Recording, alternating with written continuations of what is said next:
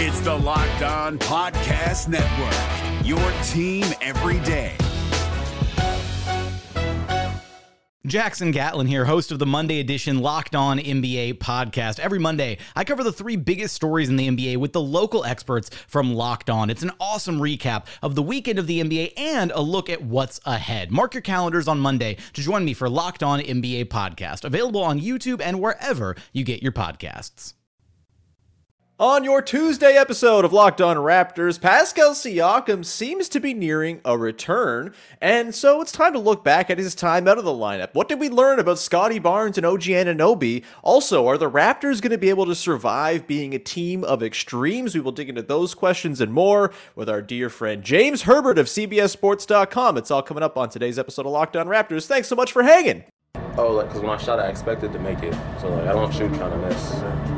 You are Locked On Raptors, part of the Locked On Podcast Network. Your team every day.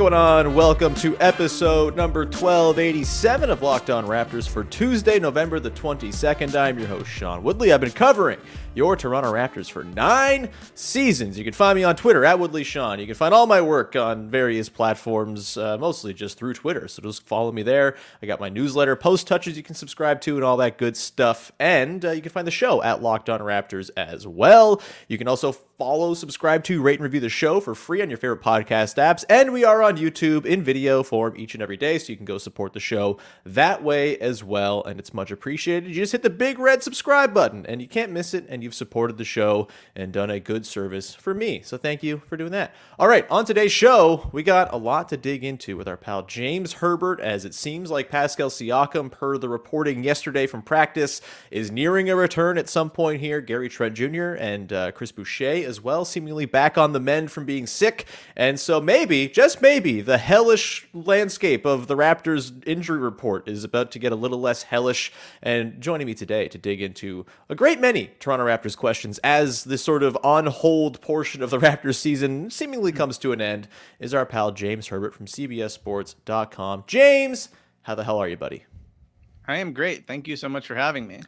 Really happy to have you on the show. Before we dive into our uh, Raptors related questions, should tell you today's show is brought to you by BetterHelp. As the world's largest therapy service, BetterHelp has matched 3 million people with professionally licensed and vetted therapists available 100% online. Learn more and save 10% off your first month at betterhelp.com slash locked on NBA. All right, James, we're going to dig into some sort of big pic- picture questions about the Raptors today. We're going to talk about their sort of world of extremes that they live in and whether that's sustainable over the course of the full season. But as we mentioned yesterday from practice, positive signs and news regarding Pascal Siakam, Gary Trent Jr., Chris Boucher, hopefully more uh, to come today as well as the Raptors have another off day in this very weird, sparse part of the schedule. Much welcomed for sure. Uh, and it seems as though Pascal Siakam is inching towards a return, which will completely change the Raptors team, as we know, because he's very good. Um, it kind of gives us a chance now, though, to look back at the last eight games during which the Raptors are four and four since Siakam went out and kind of figure out what have we learned I kind of said this was a bit of a holding pat- pattern for the Raptors in terms of like any analysis on the team to be done, but obviously things happen. You take it in, you learn lessons, all that good stuff. Uh, and I feel like two guys who we might have learned the most about during this stretch, or at least were kind of front facing the most, were OG Anunoby and Scottie Barnes. Let's start with OG, James. Uh, What do you think we've learned about Anunoby? Over the last eight games. He's averaging north of 20 points in this stretch. He's obviously just an incredible defensive player, ripping balls out of John Collins' hands and running the other way and dunking it seemingly every time he gets a chance. Uh, he's been awesome. You could argue he's a very real competitor for Defensive Player of the Year so far. What have your impressions of OG been in terms of how he's kind of weathered this extreme burden of not having Siakam around, not to mention all the other guys who haven't been available? He's been like the one constant all the way through the season. Uh, how have how has he fared in your eyes, and what have we learned about him as a player? Do you think? I think he's fared about as well as you could have hoped. I mean, he's still mm-hmm. playing at all defense level. And then offensively, the usage is up, the shot attempts are up, the points are up, all of that. But he's not trying to be Siakam.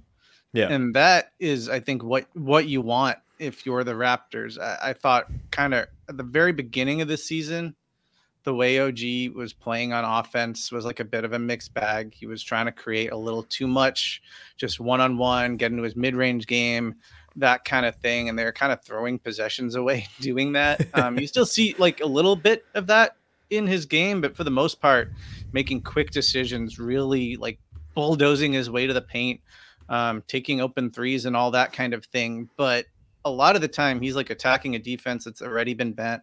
Um, he's a guy that if he gets a step, then it's really, really hard to keep him away from the basket.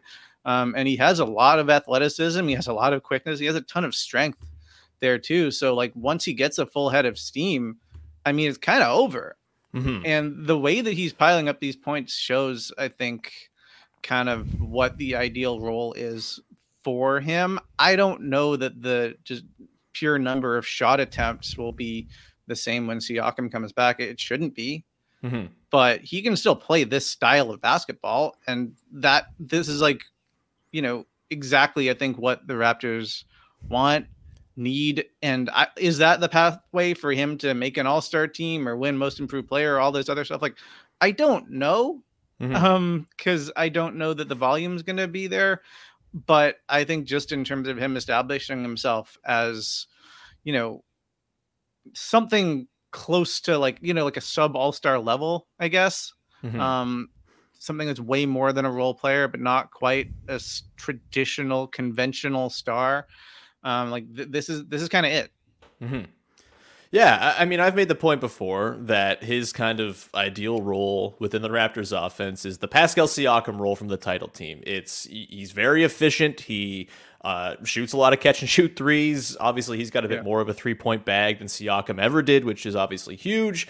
Uh, and it's sort of capitalize on opportunities. He's the opportunist in chief on this team, where you know extra attention is paid one way, it swings to him on the second side, and there are very few dudes in the NBA who are more terrifying on a second side drive than OG Anunoby because.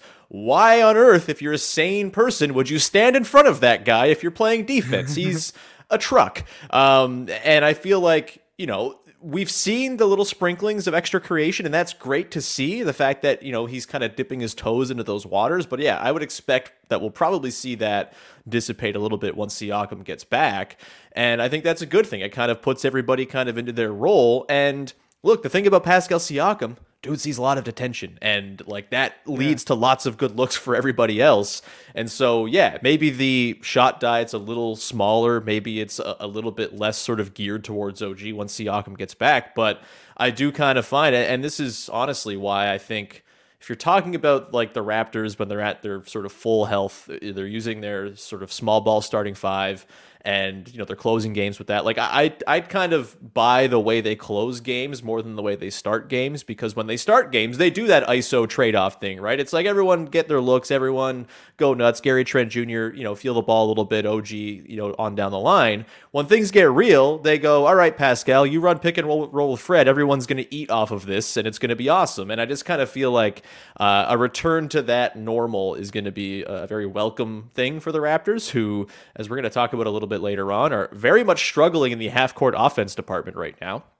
And uh, you would have figured that sort of having everyone slide back into their preferred roles will be very helpful. Um, let's uh, let's quickly hit on OG's defense for a sec here. The offense has obviously been the thing that has been sort of expanded upon since Pascal went out, um, but OG is obviously remains a, a monstrous defender. Obviously, I feel like Raptors fans are, are very like attuned to how amazing he is, and you watch the whole league with a very close eye, so I'm sure you are as well. But just sort of the outside perspective, like, is it insane for Raptors fans to be firing up the Defensive Player of the Year campaign for OG? Not everybody's watching around the whole league all the time. You know, you obviously kind of hang on to your own guys and build your cases around them and think it's hilarious that anyone would suggest that the guy on your team is not the best. But uh, is it like a real case to you as someone who observes the league and kind of has a keen eye on everything going on that OG actually should be in that conversation?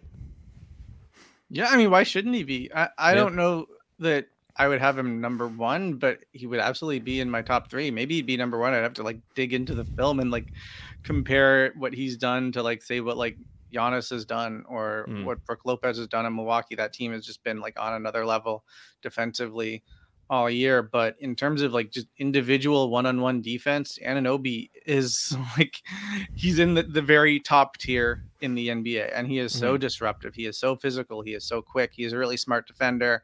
Um, I, I think you know you just look at the steals numbers and the deflection numbers. He's been at the top of that those two categories all season long. Um, he starts so many fast breaks for a team that is utterly dependent on fast breaks happening. um, and I think, you know, just obviously in terms of just like one on one against star wings, even against quick guards, even like if he switched on to big dudes, like he can just hold his own against virtually anybody. And then you also like you will see him off the ball, like just playing passing lanes and being disruptive that way as well. Uh, I, I think he'll always be like you know a guy whose biggest strength defensively is just like just sticking him on a guy and Mhm. saying go like make his life hell Mhm. uh but it's not like he is a like bad off the ball defender or anything like that he is helpful in that way and i think he that is an area where he's improved over the last few years too Sure. um because i think sometimes when you would see you know the raptors are going to do a box and one and put og on somebody it's like this is partially because og's like insanely good at that and partially because like he can't make a mistake off the ball if he's just locked into this one guy and like Mhm. now i think that even that stuff has come along too like he doesn't really have any defensive weaknesses at all anymore Yeah, he's a he's a freak. It's amazing. He's so fun to watch, and honestly, I'm kind of excited for him to be able to kind of e, expand those horizons again a little bit once Siakam's back. Obviously, he's still been amazing while Siakam's been out, but like the steal numbers have kind of fallen off that crazy start where he was picking up three or more in every single game. And I do wonder if like just having Siakam back, having just guys who you trust to play defense back, maybe gives him a little bit more agency to you know jump those passing lanes a little bit more often. You know, go for the steals when right now he's maybe playing a bit more of a conservative style so as to not compromise an already kind of compromised team. Um, we're going to continue on here, James. We're going to talk about Scottie Barnes coming up in just a second. He's been a lightning rod of criticism and scrutiny from fickle and I, I think kind of foolish Raptors fans. Uh, we're going to come back on the other side and dig into Scottie's time, sans Pascal Siakam, as it figures things are going to get easier for him once Pascal gets back too. We'll get to that in just one sec. Before we do that, though, got to tell you about our friends over at Turo, a new sponsor we have here lately on the show. It is the world's largest car sharing marketplace. With Turo, you can book any car you want, wherever you want it, from a community of local hosts. This is great. If you're someone who likes to travel but doesn't like to drive to the place where you're traveling, this is the way to go. For example, I'm planning to go to New York in March. Kind of planning a little trip, gonna go see some museums, gonna go see some culture and art. Maybe I'll see James while we're there. And uh, we're probably gonna drive, but my thinking is, why would I drive when I could take the train down, take the choo choo, and then get a Turo when I'm in the city for the times that I need it? You probably don't need it all that often once you're actually in New York proper, but if we wanna go you know, expand our horizons, drive up to Albany or something like that, we could always use that Turo rental. Go and uh, check them out right now. Book a spacious SUV or minivan for a family road trip. Get a classic or luxury car for a special event, birthday, or holiday. Find affordable economy cars if you're on a budget and just needed to get from A to B. You can test drive that new electric vehicle you've had your eye on as well. Many Turo hosts can even deliver the car right to you. That's fantastic. Every trip is backed by liability insurance. Terms, conditions, and exclusions apply. Forget boring rental cars and find your drive at Turo.com. That's T U R O. Go check them out. The NBA playoffs are right around the corner, and Locked On NBA is here daily to keep you caught up with all the late season drama. Every Monday, Jackson Gatlin rounds up the three biggest stories around the league, helping to break down the NBA playoffs. Mark your calendars to listen to Locked On NBA every Monday to be up to date. Locked On NBA, available on YouTube and wherever you get podcasts. Part of the Locked On Podcast Network, your team every day. All right, we are back with James Herbert, the man who will be hosting me and my wife in New York in March. He just found out about this. Uh, I kid. You don't want me in your house. Uh, let's continue on here, James. House. Scottie, apartment. Yeah, look, I don't know. You're, you got the bougie CBS. Uh, I don't know. I figured CBS is just raining homes upon you. Uh, let's uh let's let's move nice. on. Let's let's talk about Scottie Barnes. Um, he's very good. Uh, he's also had some struggles, ups and downs, things like that. The game against the Hawks was kind of like a, a lightning rod game. I, I think he was really really good for three and a half quarters. Rolled his ankle, missed the end of game shot. Uh, was uh, largely responsible for the final play in the AJ Griffin bucket. Even if I kind of understand everything that went wrong on that play, and I'm willing to chalk it up to mental exhaustion for five guys who had just played a whole lot of minutes in a row. Either way, Scottie Barnes has not taken the sort of clear, obvious leap I think a lot of people anticipated for him coming into the season. There have certainly been things that have improved. I think the playmaking is at like a different level this season. He's racking up like kind of as a baseline, like four or five assists every time out. Uh, he can seemingly get to the rim whenever he wants, but it's been a little bit of a situation of it, does he want to, and is he going to settle for jumpers, that type of thing. Um, you know, the true shooting is down. The three point shot was crazy hot to start the year. That's fallen off mostly since Pascal Siakam left. I don't think that's a coincidence, but James, like, talk some sense to the people who are worried about Scottie Barnes. I don't think like normal people are worried about Scottie Barnes, but you know, what's your sort of impression of his first fifth of his second season been? Is there any sort of change in the way you view Scottie Barnes and what his ceiling can be, things like that? Or is a lot of the struggle to you a combination of you're young and a second year player and things are hard in the NBA and also Pascal Siakam being out can't make it easier on anybody um, or is there something else maybe that can explain what's going on with Scottie Barnes and his uneven play so far to start the year I think his ceiling remains almost limitless. His ceiling remains superstar. He still Yeah. shows flashes of being that guy. Um, has it all come together in his second year? No, I, I don't know who was expecting that to happen right away. I, I still think over the course of the year, you'll likely see the efficiency go up. I think you'll likely see, I mean, ideally the team gets a little healthier and he can settle into more of a consistent role. But at the same time, one of the the virtues of Scottie Barnes is that his role can scale up and scale down depending on not only who's available and on his team, but on who the opponent is, what defense the opponent is playing, like what the team needs from him at, at any given moment. He's not a guy that needs to dominate the ball and be the number one playmaker, but he can go and be that guy. Mhm. Um, he's a guy that I think at his best last year, you were seeing him score in all sorts of ways, hitting the glass, um, in the post, creating a little bit from the perimeter. Sometimes he had his mid range shot going, and you still see him do all of those things at different times this year. I think Mhm. just what hasn't happened is he's come in and it's all been easy and fun, and he's taken this like big obvious step upward where now we're talking about him as an all-star and i think that is probably frustrating as much for scottie as it is for fans because i think he wants it all and he wants it all right now and a lot of what you're seeing out there is i think both he and the team experimenting a little bit he is a guy that can just kind of do everything Yep. but doesn't come into every game with the mindset of like this is exactly how I can be effective. And Yeah.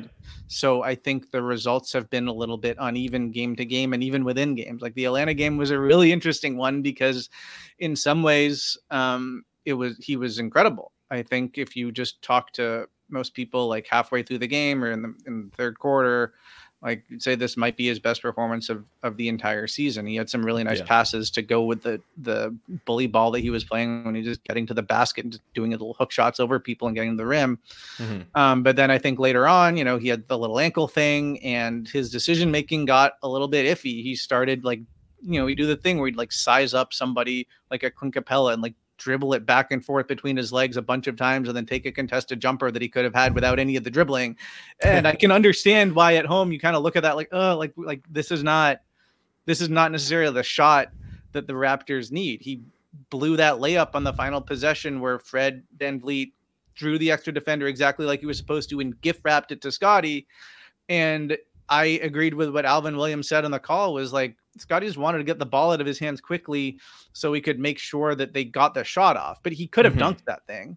Yeah. Um, and I think, you know, it got down to like pressure time in overtime, and there were some possessions there that were questionable as well. And whether you want to chalk that up to he had hurt his ankle a little bit. He had played a ton of minutes, or the Hawks defense was ratcheted up, and it was like a difficult environment. Like I, I don't know, Mhm. um, but I would say all that says to me is like it was imperfect. It was still an encouraging game overall, and to me, just from my vantage point, it was hilarious to look at the the box score after and be like, this man took 29 shots. I had this like long feature on him last year. All these people were telling me how it was such a like long-term project of making him realize that he needs to be aggressive himself and look for his own shot so he could open up opportunities for other people. Well, I think he's Mhm. learned that lesson. So that's yeah. good. yeah. He um yeah, like that's what they need, especially right now when they're playing with seven Yeah. guys on Saturday, right? Like they, they need him and OG, but probably mostly Scottie, because he's like the guy who can get to his spots the most, and I kind of trust his touch and close the most of any of these guys, even if it's been a Yes. little uneven to start this year. Like that's what you need. And I had no problem with him emptying the clip, and most of those misses again came after the ankle thing. I don't know if you can totally chalk it up entirely to the ankle, but also it's obviously you're hurt. That's going to be a thing. The fact that he came back in the game was stunning to me, frankly. Um, the the, the idea of him being good at a lot of things and kind of able to do a bunch of stuff. Like they've tried him out as point guard. They've played him as like a typical sort of creation heavy wing. They've played him as a center. Um, and I've actually kind of liked the rim protection stuff we've seen from him this season in small doses. I think that's been a pretty notable improvement defensively, even if the perimeter stuff has kind of waxed and waned. Um, I, I guess last year when they kind of threw Scottie into all these different positions, I thought it was this is great. Like they're not sort of trying to channel him into being one type of player. They're just saying do all the stuff. Mm-hmm. And he was pretty good at all the stuff and he learned how to do all the stuff as the season progressed and I think got more comfortable doing all of the stuff. At what point do you think it's time to stop having a guy do all this stuff and maybe kind of focus on a particular you know a particular lane like or is there a time for that? I, I i guess my question is is there a point at which the sort of scottie the generalist the way they've kind of had him do all these sorts of different things wear all these different hats is there a point where that impedes development and you know makes it so you're never you're going to be pretty good at a lot of things but not great at one thing? What's your sort of view on that? And is there a time in the future here for the raptors where they're going to have to kind of decide what position scottie plays i know deciding who what position anyone plays is not a raptors thing at all and i see you shaking your head. I think i know where you're going with this one but i think it's a worthwhile question considering the fact that he, he has been asked to do a whole lot of different things and you know i think it's still kind of an open question as to like what end game scottie ultimately looks like I don't think he's ever going to be a traditional big or a traditional point guard or a, like traditional just like even even if you're you're going to say he's going to be like star wing man, I don't think he will only do star wing things. Um, yeah but I think that's normal. Like, what is Luka Doncic's position? What is like, what is Jimmy Butler's position? yeah Like, if he's on the court with Kyle Lowry, then Jimmy Butler is your your wing. If he's not, he's your point guard. And even within a given possession, he can go from being the point guard initiating to oh now he's got the ball on the post. Like Scottie is going to be that type of player. I think he will always be a generalist in some sense. As for like Mhm. where exactly the boundaries are, um, I think it can look like when you're watching the Raptors and when you're watching Scottie in particular that the boundaries just don't exist right and I understand that, but I don't think that's actually the case. He is not coming down and just jacking pull up threes over contested hands. He is a guy who has different priorities when he's on the court of like where his spots are, where he wants to get to. Um, I don't think he just has the absolute free reign and green light to do whatever. I think he has a lot of freedom because he. I also should think that's how he's wired, by the way. Like that's not really the way he rolls. Right. Um, but I think he they want him to shoot the open three when it comes to him and he's in rhythm. They don't want him turning that down. I don't think there's a huge emphasis on him taking like, you know, six, seven, eight, nine threes a game just yet. I think all of this stuff will happen in time. And I think a lot of the stuff that you're talking about when it comes to figuring out exactly what his role is on this team I don't know that you need to sit down and have a big conversation unless it starts to be a problem.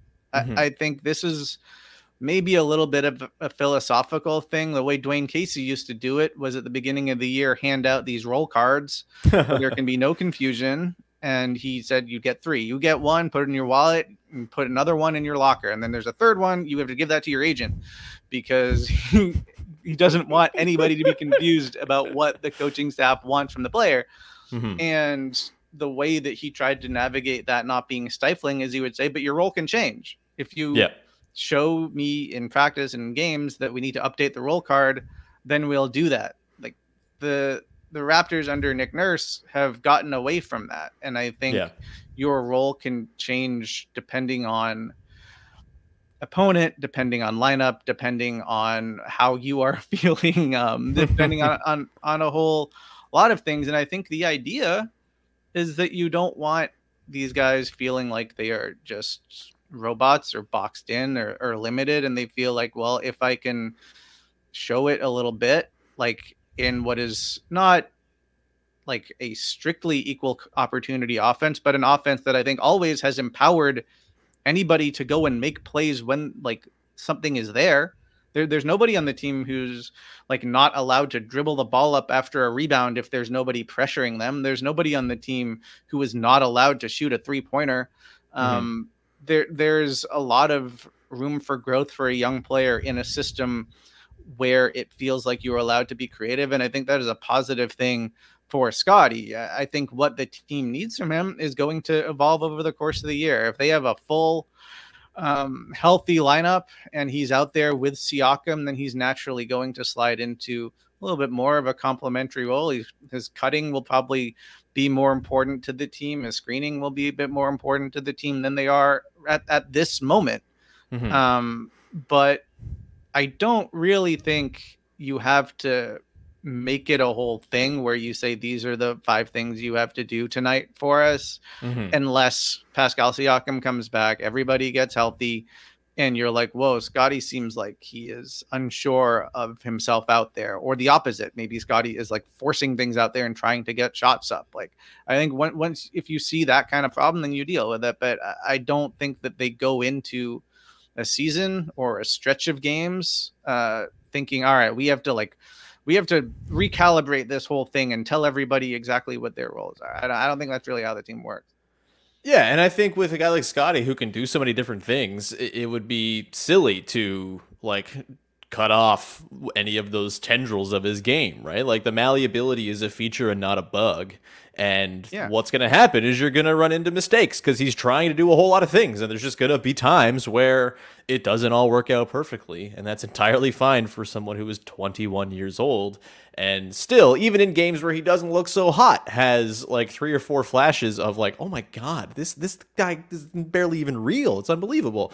Um, yeah. A- and I also think like it, it really can't be understated the importance of Pascal Siakam and how much he makes everything easier for everybody. How much he opens up the transition game, which is a place where Scottie absolutely shines. Like there, it's just it's going to be easier for everybody. Mo- probably mostly Scottie uh, more than anybody else once Siakam gets back, which is hopefully very very soon. Um, Can I do can I do a quick rewind here? yeah, please um, do. So I want to go back to Dwane Casey's last season as coach when Nick Nurse basically The culture reset, baby. There you go. Redesign the offense. And what, what was the point of that? The point of that was they wanted to get better quality shots. Um, They wanted to get up a bunch more threes. They they also wanted to pass the ball more, and they wanted to relieve some of the pressure on at the time Lowry and DeRozan. Mhm. And they didn't want to get into a playoff series and have teams just take the ball out of those guys' hands and have nobody else know what to do, and they'll have to like, oh oh God, what what what now? They want Sure. naturally everybody in the offense to feel like they had a role to play, to feel like confident in themselves, to feel like they can put the ball on the floor and, and make stuff happen. And I remember talking to Nick about this, and I've heard him use this this phrase since then for years. Is he talks about how in the offense, like naturally, the ball just kind of gravitates to your best players. Yeah. So he wasn't worried about so much like Kyle and DeMar not feeling like they were as involved as before or not feeling like they were able to get a rhythm and get their touches because the idea was in the flow of the game like the, the other players on the court know how good those guys are and they're they're going to be able to initiate and create that's what the, the team is going to need and i think that is by and large been the Raptors' philosophy um, under Nurse, and it makes sense. And I think it's only way, way more extreme than it was before now. I think because we're when we're talking about this stuff, we're talking about half court basketball. Yeah. Well, they play less half court basketball than any other team in the NBA. They play Yeah. less half court basketball than anybody has in in this era of basketball. Like they want to play fast. They want the ball to move and they want to avoid having to draw up plays for anybody, let alone like drop a play like all right, we got to we got to get Scottie a touch here. Which yeah, they can do it. But that's that is not like the the thing that is going to drive their success. What's going to drive their success is they're going to be really opportunistic and take whatever's there and try to take it as fast as humanly possible.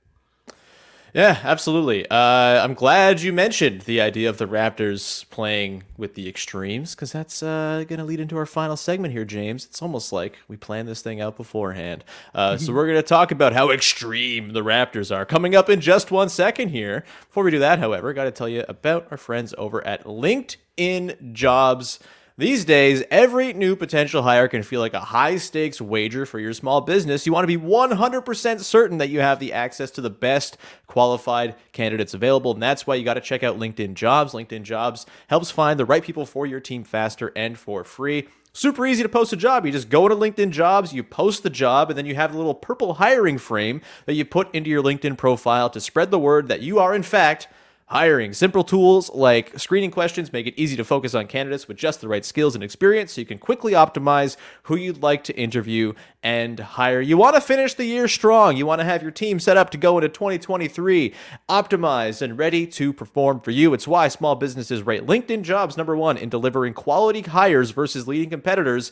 LinkedIn Jobs helps you find the qualified candidates you want to talk to faster. Post your job for free at linkedin.com slash locked on NBA. That is linkedin.com slash locked on NBA to post your job for free. Terms and conditions apply. The NBA playoffs are right around the corner, and Locked On NBA is here daily to keep you caught up with all the late season drama. Every Monday, Jackson Gatlin rounds up the three biggest stories around the league, helping to break down the NBA playoffs. Mark your calendars to listen to Locked On NBA every Monday to be up to date. Locked On NBA, available on YouTube and wherever you get podcasts. Part of the Locked On Podcast Network. Your team every day.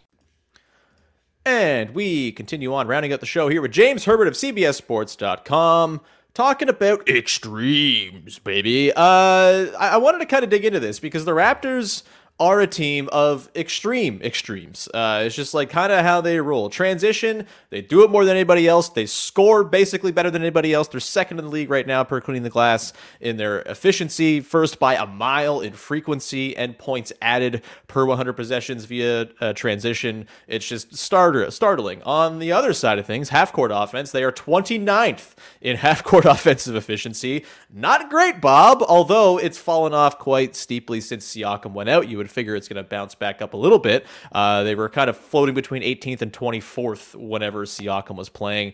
Uh, so they've gone on a steep downturn, but they, as you said, they are in the half court less than anybody else. They uh, offensive rebound to the extremes. They like to do that quite a bit. Like they're just a team that sort of straddles the end of all of these spectrums on these stats. And then I guess the most extreme one is the fact that they take nine more field goals per game than their opponents. Uh, they've expanded upon that differential from last year somehow when it was pretty nuts that it was even happening then. Um, I guess my question to you is, James, do you think just like I have a hunch that a lot of this is by design and that they're actually trying to do these things and they're succeeding because they're well coached and have the players to do it. Um, some of it's probably luck and weirdness. The fact that they're number one in all of these things doesn't seem like it's super sustainable. But my question to you is, James, like, how sustainable is it for the Raptors to be this team that kind of games the system by being extreme in all these different areas? And do you think it's by design? Do you think it's something that can hold up and actually lead to success both regular season and beyond? I think it's absolutely by design. The fact that they're this good, like this is the best transition team I've ever seen in my life. I, I don't know that that's going to hold up exactly the same all year. I mean, the stat you referenced, like Clean the Glass has a stat called points added per 100 in transition. that, Mhm. like takes into account the two things that they've been incredible at, which is like frequency and then how efficiently they score. And they're at like plus 5.9 per Yeah. 100 this year. Last year was plus 3.6.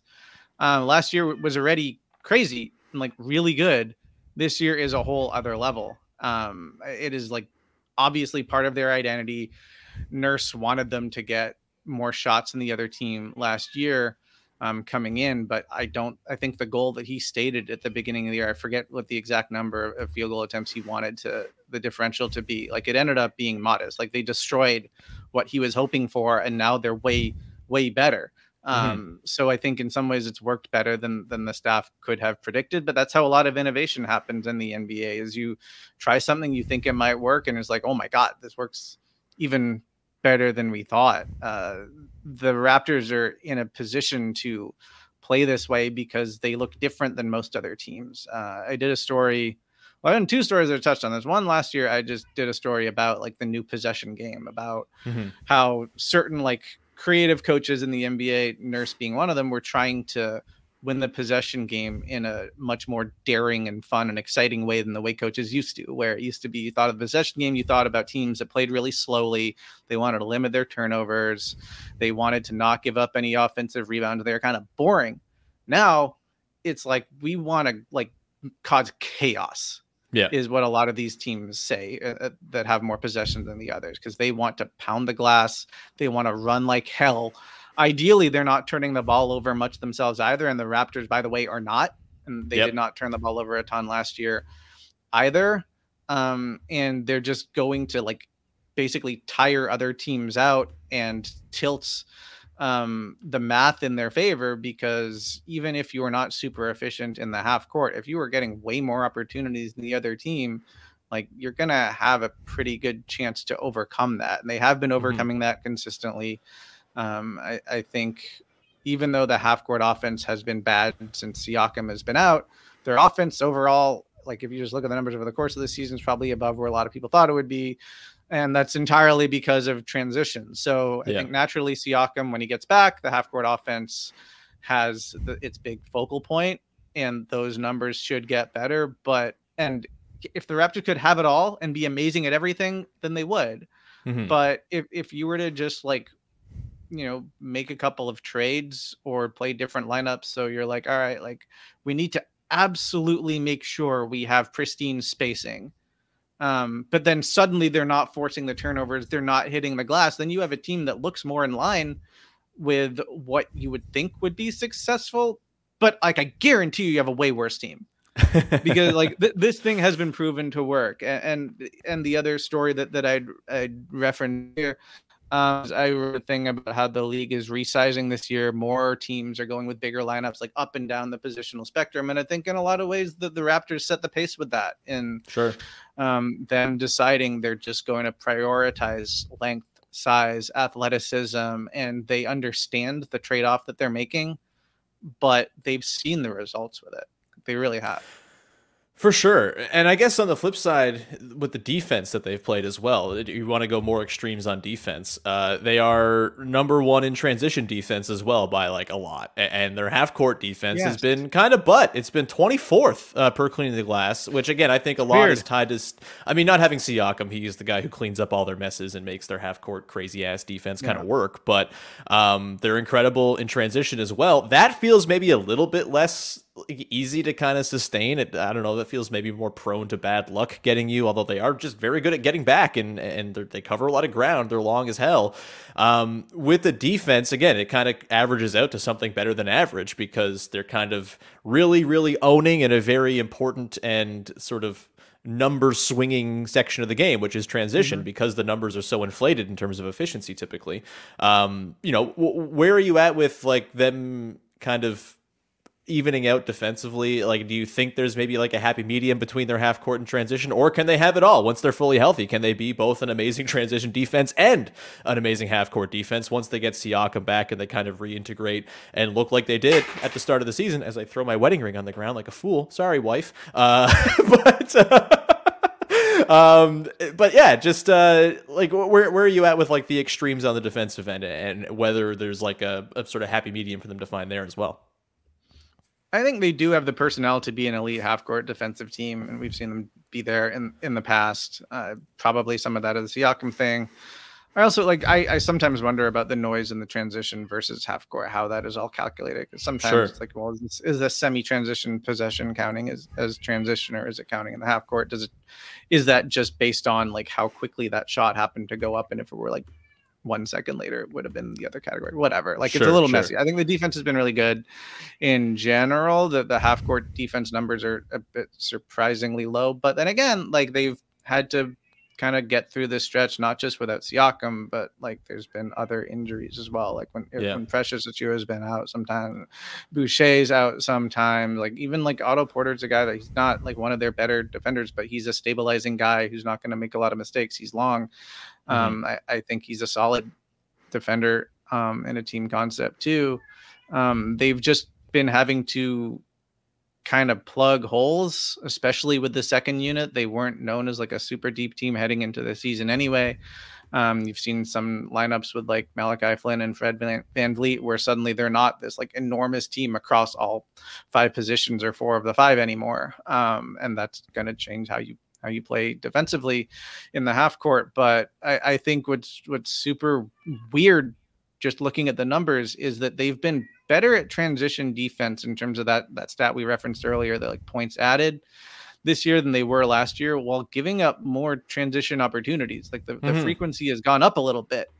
Um, but they've just gotten the stops anyway. I think some of it is just you look at their personnel, like they're long, they can cover ground, they can get back. Uh, Teams might try to push against them, and then all of a sudden, oh, there's Fred VanVleet coming from behind, just like getting his hands on the ball and knocking it off your knee. Or there's Always like, hearing footsteps. Yeah. yeah. And you know, like it's so weird that I that my mind goes to Fred first because he's like six foot nothing and he's not a chase down block guy, but he chases guys down just in a different way. But then, or it might be Koloko or Anunoby or Barn or whoever it is. Like we have seen those guys make crazy defensive plays in transition. Um, so I I think that is something they totally have going for them. I think also sometimes the Raptors, and this is something I had in, in that piece that, that I referenced, the resizing piece. Um, there's something J- Jamahl Mosley, the coach of the Magic, said to me is like, you can put pressure on the other team by crashing the offensive glass. So they think they have to send more bodies to the boards, and then they're not leaking out and getting easy buckets in transition. And I think the Raptors, more than any other team in the NBA, aside from perhaps Memphis, have made offensive rebounding a part of their identity. Mhm. So teams are coming into these games thinking we have to keep these guys off the offensive glass. And guess what? If you're sending a whole bunch of guys in there to do that, then it's hard to like just get those like one on nothing layups uh, on the other end. Mhm. Um, so I think that is a part of the math that I hadn't personally considered until very recently. But I think that's definitely like part of this conversation is how the hell are they doing this when everybody thought you had to make a trade off? Like the Raptors don't believe in that trade off, and they never have. Yeah, their whole thing is uh, we're long enough to like not have to trade off anything because we can cover all the ground and do all of the things. And uh, I mean, it's working pretty well. I don't know. They're, they're, they're such a weird team, man. I love it. They're like I could talk about this weird team for days, and I guess I do that every day. Of the You week, do? So I, I do. I I can and do. Uh, but I could talk to you, James, about this team for days as well. We don't have time for that today. We will have you back on again, I'm sure, in the near future, as we like to work you in as often as we can here, James. Uh, we're gonna wrap it there. Thank you so much for being on. Anything you would like to promote for the good people out there? Um, yeah, sure. So I, I've written a few things this year that might be of interest. One is that the NBA is resizing piece. Uh, I think the headline was from small ball to tall ball on CBS Sports. I wrote a profile of Jose Alvarado that quotes Fred VanVleet extensively Hell yeah. um, which was that was a really fun conversation to have. Like Fred watched Jose's uh, pre-draft workout for the Raptors, and it's kind of was like you know I, I saw a bit of myself in, in in that guy, and has followed his career, and is you know that that was just like a cool conversation to get his perspective as somebody else who came up undrafted and is trying to do the same thing that, that Fred did. Um, and I had a, a little bit of a feature on Shai Gilgeous-Alexander's defense go up a week and a half ago. So if you want some CanCon, uh, there there is that. I mean, that guy is like in the freaking MVP conversation now. It's it's really wild. We don't gotta get into this right now, but he is single-handedly making me like the Thunder, which I don't like. Uh, Damn right. We we have had plenty of texts about this. Uh, You, you can. I'm gonna turn your little stupid smile off now. We're gonna wrap the show. That's gonna do it. We will back be back tomorrow. It's another Whatevs Wednesday with Katie Heindl as we uh, look ahead to the game against the Nets tomorrow, and we'll probably come up with some sort of fun little gimmick as we usually do with Katie. Uh, later in the week, I'll break down the Nets game on Thursday, and then who knows, maybe some kind of guest for Friday that we have yet to book. Uh, we will wrap it there as uh, hey, there we go. Jarrett Allen, man, Jarrett Allen on the Nets. Wouldn't that be cool, huh? Uh, for the video uh, crew, uh, James just held up his Jarrett Allen gnome bobblehead, which is a really great piece of. Uh, of uh, is it a bobblehead gnome or is it just a gnome? Is there? It doesn't bobble. It doesn't a bobble. Fair enough. Well, either way, uh, he should exp- uh, replace the Expedia gnome or what? Travelocity gnome? I don't know. We're not sponsored by any of these companies. Let's stop mentioning them. We're gonna wrap it there. Thank you so much for tuning in. We'll talk to you tomorrow. In the meantime, go listen to Locked On Leafs. Make it your second listen of the day with Mike and Dave breaking down a loss in overtime to the Islanders last night, which kind of stunk. So go check that out as they will make sense of it all. And that show sure does not stink. James does not stink either. We'll talk to you again soon, buddy. We will talk to you, listener, tomorrow. Bye bye.